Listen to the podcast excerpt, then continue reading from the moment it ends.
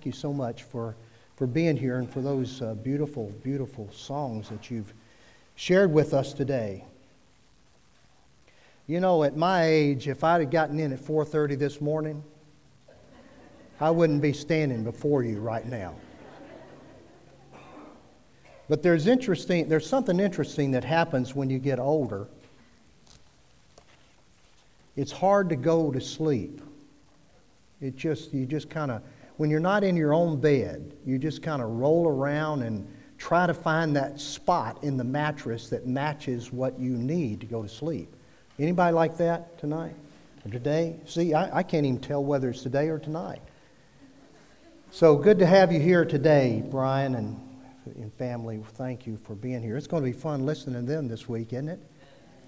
And uh, Pastor Thielander, thank you for the invitation to be here with you. Um, I know BJ, I know his brother Brady, and I know his dad. Uh, what, a, what a great family. Isn't it, isn't it wonderful when, when sons follow the Lord Jesus Christ in the calling that he has placed upon them? And, uh, and, and Brady now is pastoring down in Oklahoma where I used to be DS. So it's good to be with you guys and, and uh, share together. So I want us to look today at Hebrews chapter 10. Hebrews chapter 10. And we're going to look at verses 19 through 25. Verse 19 begins with a word that is uh, important. It, it says, therefore. It's a strong conjunction. It says, therefore. Well, what that is saying is you need to look at what came before what I'm getting ready to read to you, right? Therefore, therefore. And in the verses prior to verse 19, the writer is systematically talking about the insufficiency of the old rituals, the old sacrificial system, basically saying that the, the blood of bull and goats really never did anything to cleanse to give people freedom from their sins. And you'll look at verse 14. It says, For by one sacrifice he has made perfect forever those who are being made holy.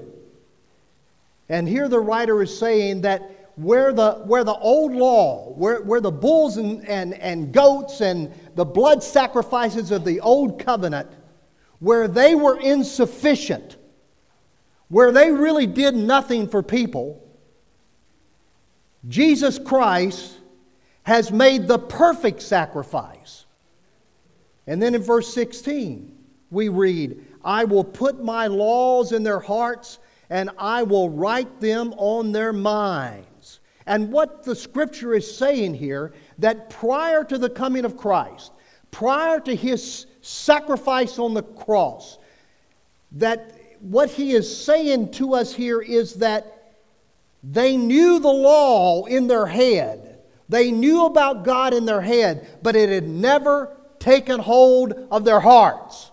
It had never moved from their head to their hearts. And the scripture is saying, I will put my laws in their what? Hearts. It's moving from the head to the heart. And I will write them on their minds. In other words, see the reverse? Before it was on their mind, but it never got to their heart. Now the scripture is saying it's in their heart and it's going to get in their minds.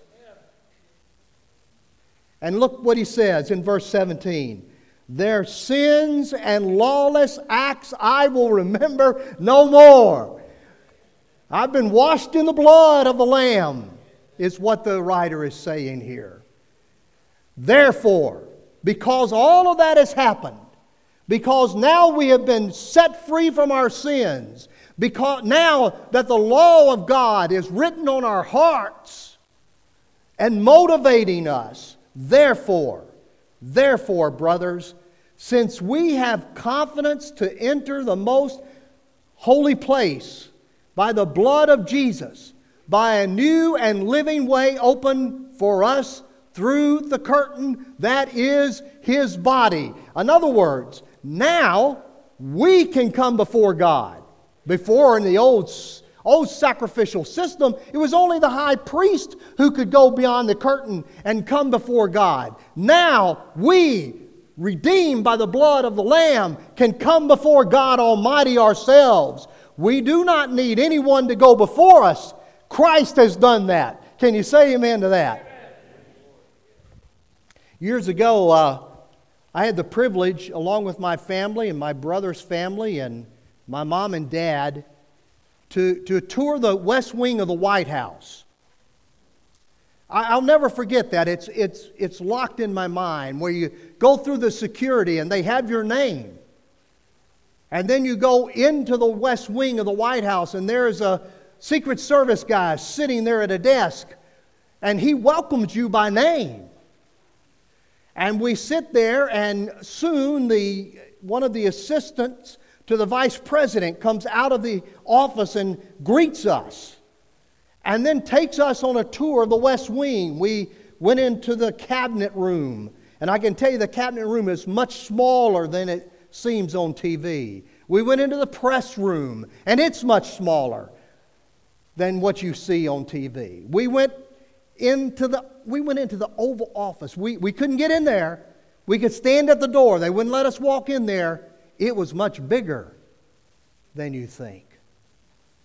And I stood there and looked at the desk of the most powerful man in the free world. You say, well, how in the world did you do that? How did you get in there? How did you do that? I, I couldn't go and do that today. How did you do that? We did that not because of who we were, but because of who we knew. We had a good friend who arranged all of that for us through the vice president's special assistant.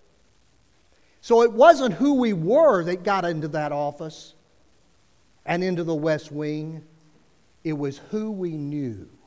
And this is what the writer is trying to say to us. We come to the, to the, to the most holy room, into God's mighty presence, not because of who we are, but because of who we know. Because of who we know. Now, so the writer goes on. Because of all of this, there are certain things that ought to take place in our life. Because we've been redeemed, because we have access to God Almighty, we can go into His room anytime we need or want to. Then the writer says to us, these things ought to be taking place in our life.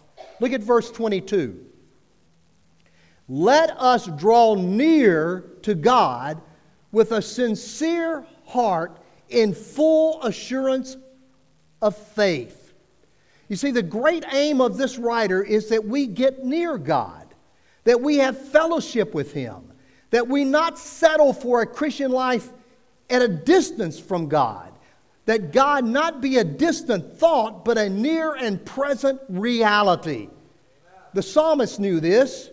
In Psalm 73 28, he writes, But as for me, it is good to be near God. I have made the sovereign Lord my refuge. I will tell of all your deeds. Now, listen, drawing near is an act of the heart. It's an act of the heart. It can happen anywhere at any time. On Monday, I was flying out to Colorado Springs and I'm, I'm, listening, I'm listening to um, Bethel Worship Victory album and the Goodness of God song on that. And I'm sitting there, and tears are rolling down my face. And I grabbed a book and started writing in it as fast as I could write it. The goodness of God. Hey, I wasn't in a closet on my knees in prayer. I was riding on an airplane, and the person next to me probably wondered, what in the world is going on with this fellow? But I drew near to God. I knew I drew near to God in that moment. It can happen anywhere at any time. In Acts 17, verse 27, we were reminded of that. God did this so that men would seek him and perhaps reach out for him and find him, though he is not far from each one of us. I love that. He is not far from each one of us. For in him we live and move and have our being. Uh, my oldest grandson, Ethan, he's 12 now, but when he was a little guy, he didn't like to sleep by himself. They'd come to visit us in Colorado, and, and, and he would want to sleep in the bed with us. I mean, it was just. So he got a little bigger, and we thought, well, we'll, we'll get him a, one of those little bed things and put it at the foot of our bed. Because any of you ever slept with a kid, like a two year old? Why is it that they can't figure out where their feet should go?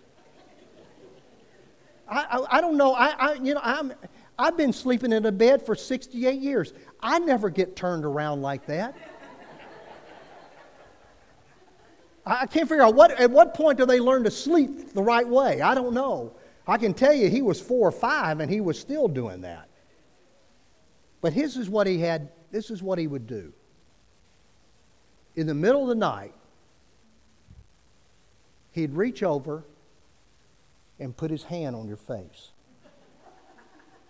Now, the first time he did that, it kind of spooked me. I said, What is that?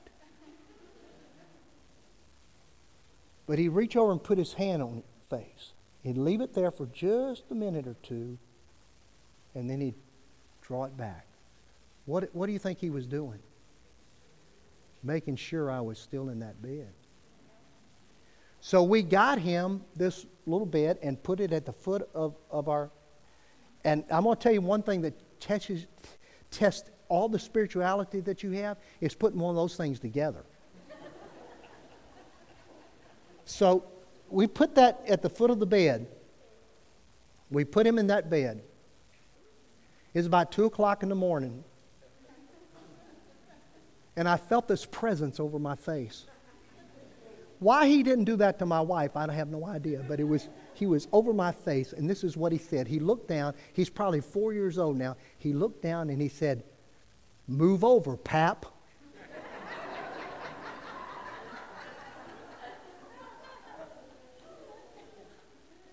it was all about being near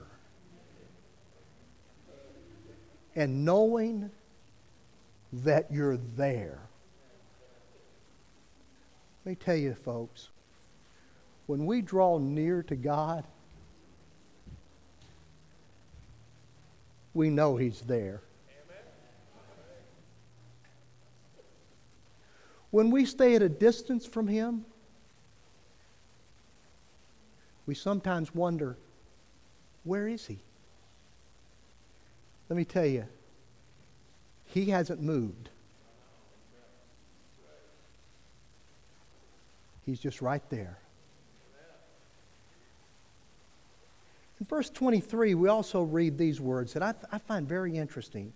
Let us hold unswervingly to the hope we profess, for he who promised is faithful.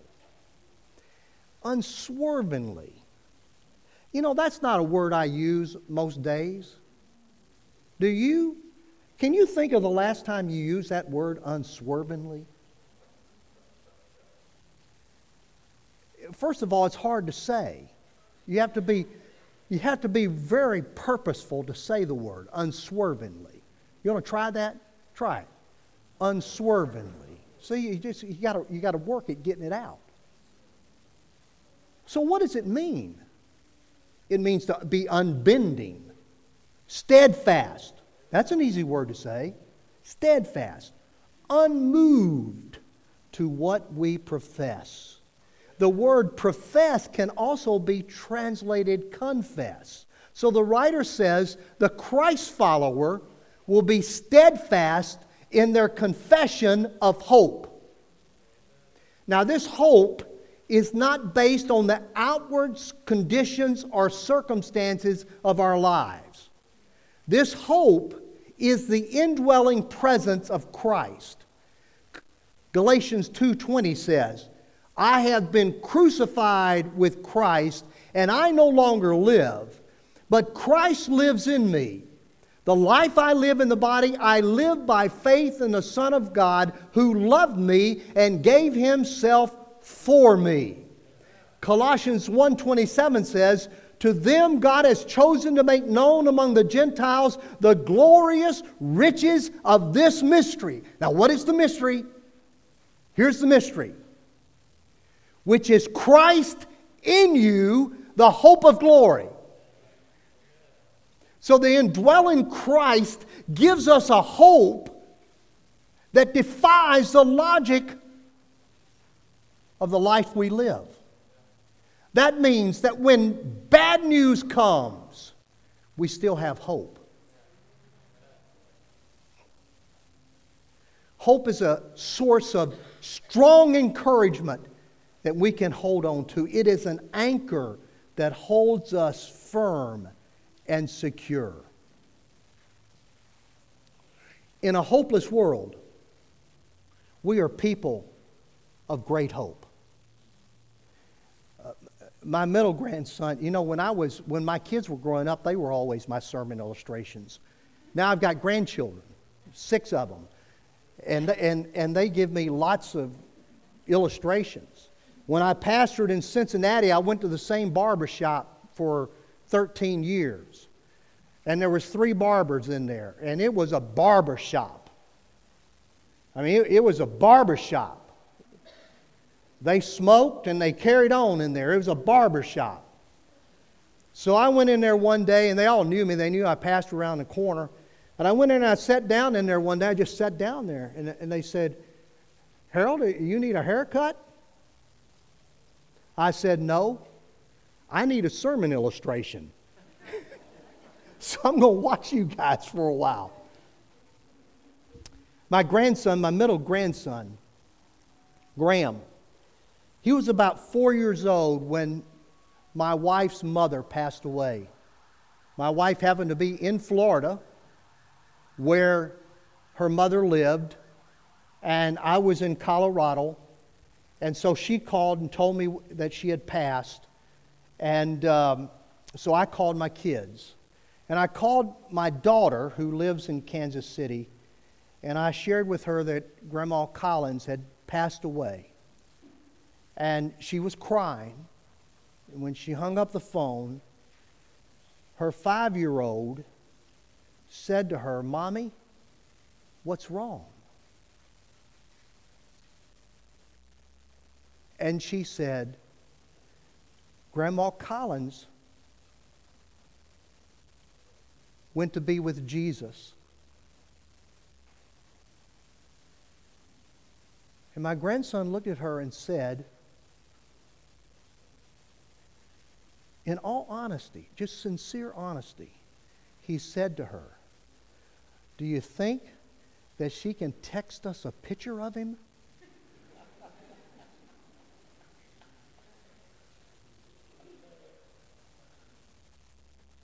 Now, was he trying to be funny? He wasn't trying to be funny. In childlike hope, he didn't think that was an unusual request. Grandma Collins is with Jesus. I'd like to see what he looks like. Can he text us a picture of him?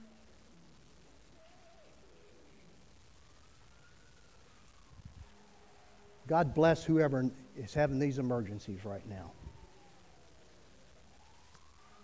So I look at this and I think, God, give me that childlike hope. Don't ever let me lose that childlike hope. And I think that's what the writer is saying to us. Hang on to that hope. Hang on to that hope. Don't ever lose that hope. Verse 24 says, And let us consider how we may spur one another on toward love and good deeds. Now, he, he shifts here. He's now not looking at God, he's looking at each other. And this is what the writer is saying. We're going to spur each other on. Now, I lived out in Colorado for 11 years, and I lived in Amarillo, Texas for six years. I really have a mental image of this. Spurs on a cowboy, spurring that horse on. And this is what the writer is saying to us. We should spur one another on to good deeds. Because we really do need each other. Which leads into the last verse, verse 25. Let us not give up meeting together as some are in the habit of doing, but let us encourage one another. And all the more as you see the day approaching. Now, is day capitalized in your, in your Bible? Why do you think it's capitalized? The early church believed that Jesus was going to return any minute. So the day is the approach of Christ returning to this world. Let us not give up hope of meeting together. Now, we don't know why that is, but we can, we can look at the time frame, and the church was under great persecution at that time. It cost you to be a Christian. It might cost your job. It might cost you your family. It might cost you your life.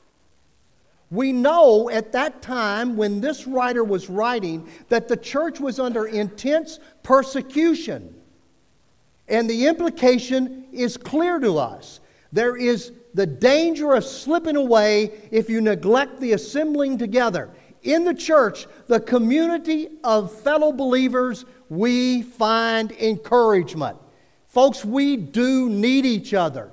That's why it's so important to be part of the community of faith. A Christ follower, then, as the scripture teaches us, will draw near to God, will hold unswervingly to the hope we profess, will consider how we may spur one another on, and will not give up meeting together. For those 11 years that I lived in Colorado Springs, I used to enjoy going up into the high country. And out of Colorado Springs, there was a, there was a highway, uh, Highway 24, that would go west up through the Ute Pass. Now, when I lived in Colorado Springs, I, I, I, I could see the mountain. I mean, you could see it.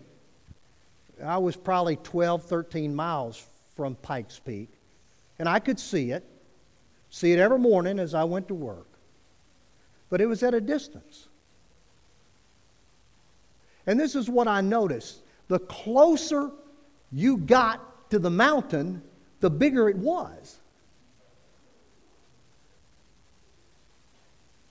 And when you would go up Ute Pass, you would make all of these winding curves, and suddenly you realized you were completely surrounded by the mountain. At a distance, you could see it. But as you grew, as you went closer and closer, the bigger it was. And as you continued on, you found that you were surrounded by it. The writer is saying to us that as you come closer and closer to God, the bigger He is. And as you continue on that path, you suddenly found, find yourself surrounded by Him. So I ask you today how close are you living to God? How close are you living to God? Do you have that hope do you know that you've been forgiven of your sins? that Christ is living in your heart. You, you've moved from just a head knowledge of it to a heart knowledge. Do you know that you have that hope that that little four year old boy had, five year old boy had, of the reality of Jesus in your life? That's my question for you. Revival is about the people of God being renewed and refreshed and revived. Amen? So this morning, as we close the service, I'm going to ask you to stand, stand as Brian comes, and I'm going to ask you this morning do you need a little touch of hope? Maybe a big touch of hope.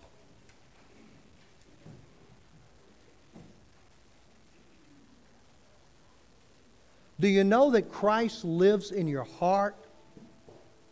And if not, isn't this a good time to say, Lord Jesus, come into my heart? Come into my heart.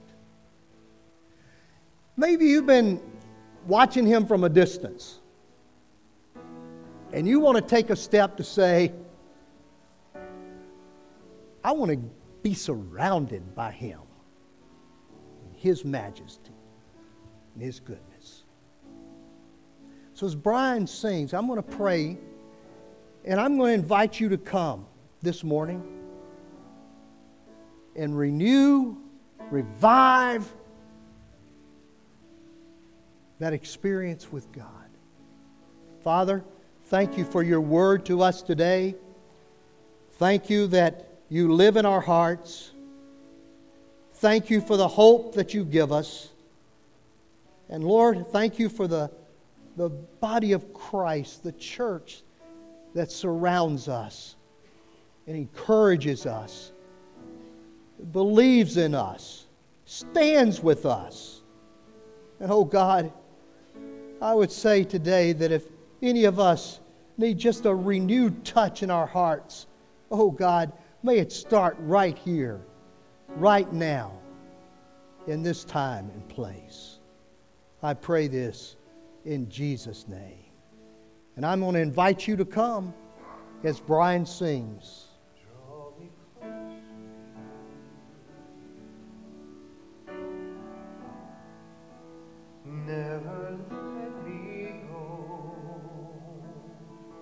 Praise God. I lay it all down to hear you say that I'm your friend. You are my desire. No one else will do. Cause nothing else can take your place. Praise God. That's right. To feel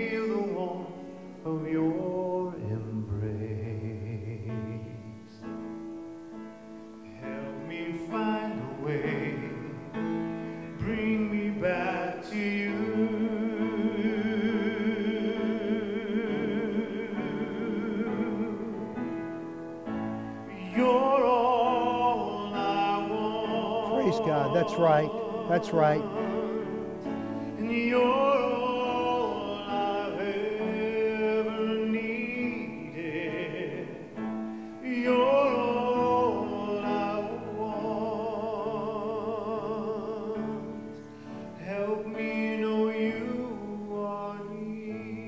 Amen. Is that your prayer this morning? You're all I want. You're all I need. Bless these children as they come. Bless them. Bless them. Let's sing it again, Brian. Draw me close to you.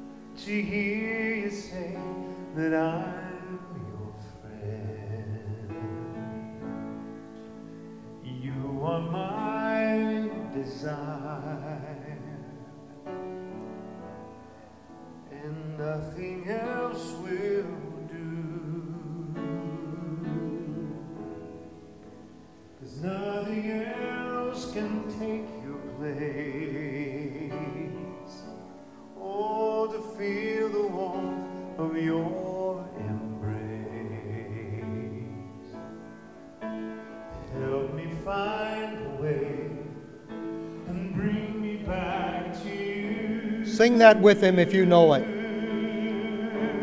Make that your testimony this morning. You're all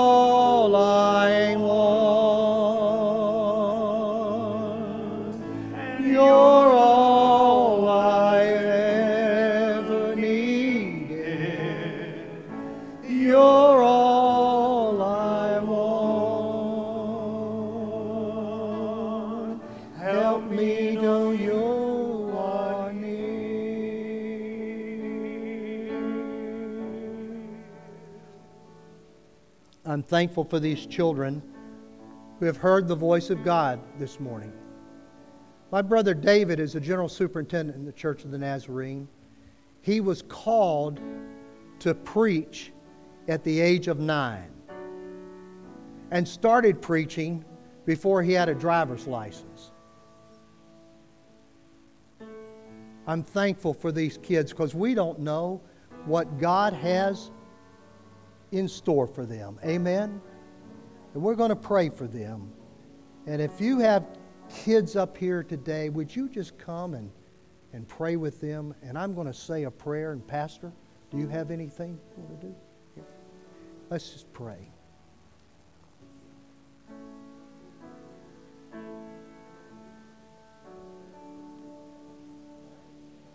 Aren't you thankful for the hope that we have this morning? Thankful for the hope that we have.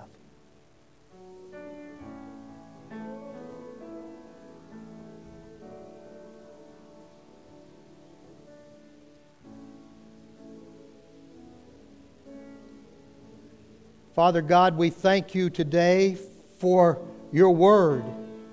We thank you for the inspiring music that, that we have experienced today. And we thank you for these who have responded to your call upon their hearts today.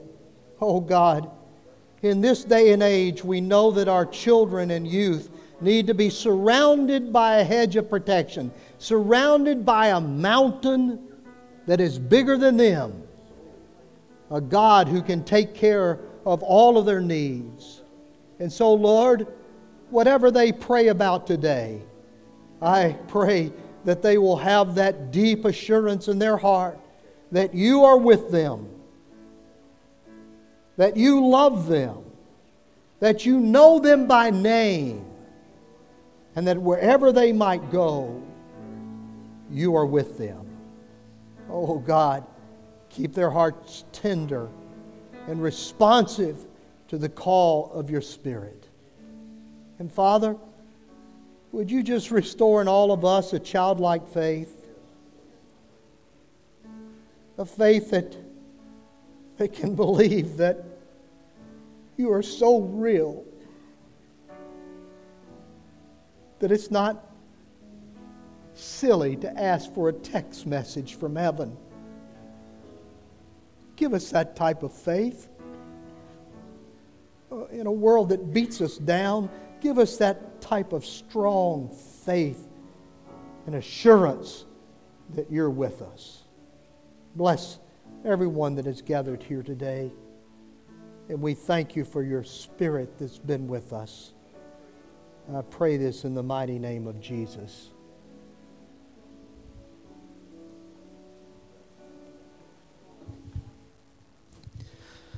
Thank you, Dr. Graves. If you remember, our last revival began with a challenge that said, You only have as much of God as you want. We hunger and thirst for more of Him. And today we're challenged again. How close do you want to get? How close do you want to get? Do you just want to see Him from a distance? Do you want to get up close to the mountain and say, Oh, I got real close? Or do you want to get lost in Him? I want to encourage you, I want to challenge you. We set aside this time because it's important. It's important for us to seek God's face.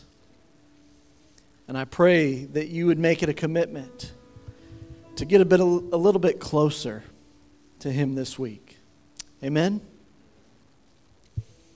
Let me pray for us as we go. God, we love you and we thank you that when we draw close to you, you are right there waiting for us. May we cling to you today. And may we draw close to you so that you can surround us with your presence this week. God, I pray that as we leave this place today, we'll be reminded of these truths and we will desire to continue to seek your face and to draw closer to you. We give you praise and glory and honor in Jesus' name. Amen and amen. Have a great day. We'll see you tonight at 6:30.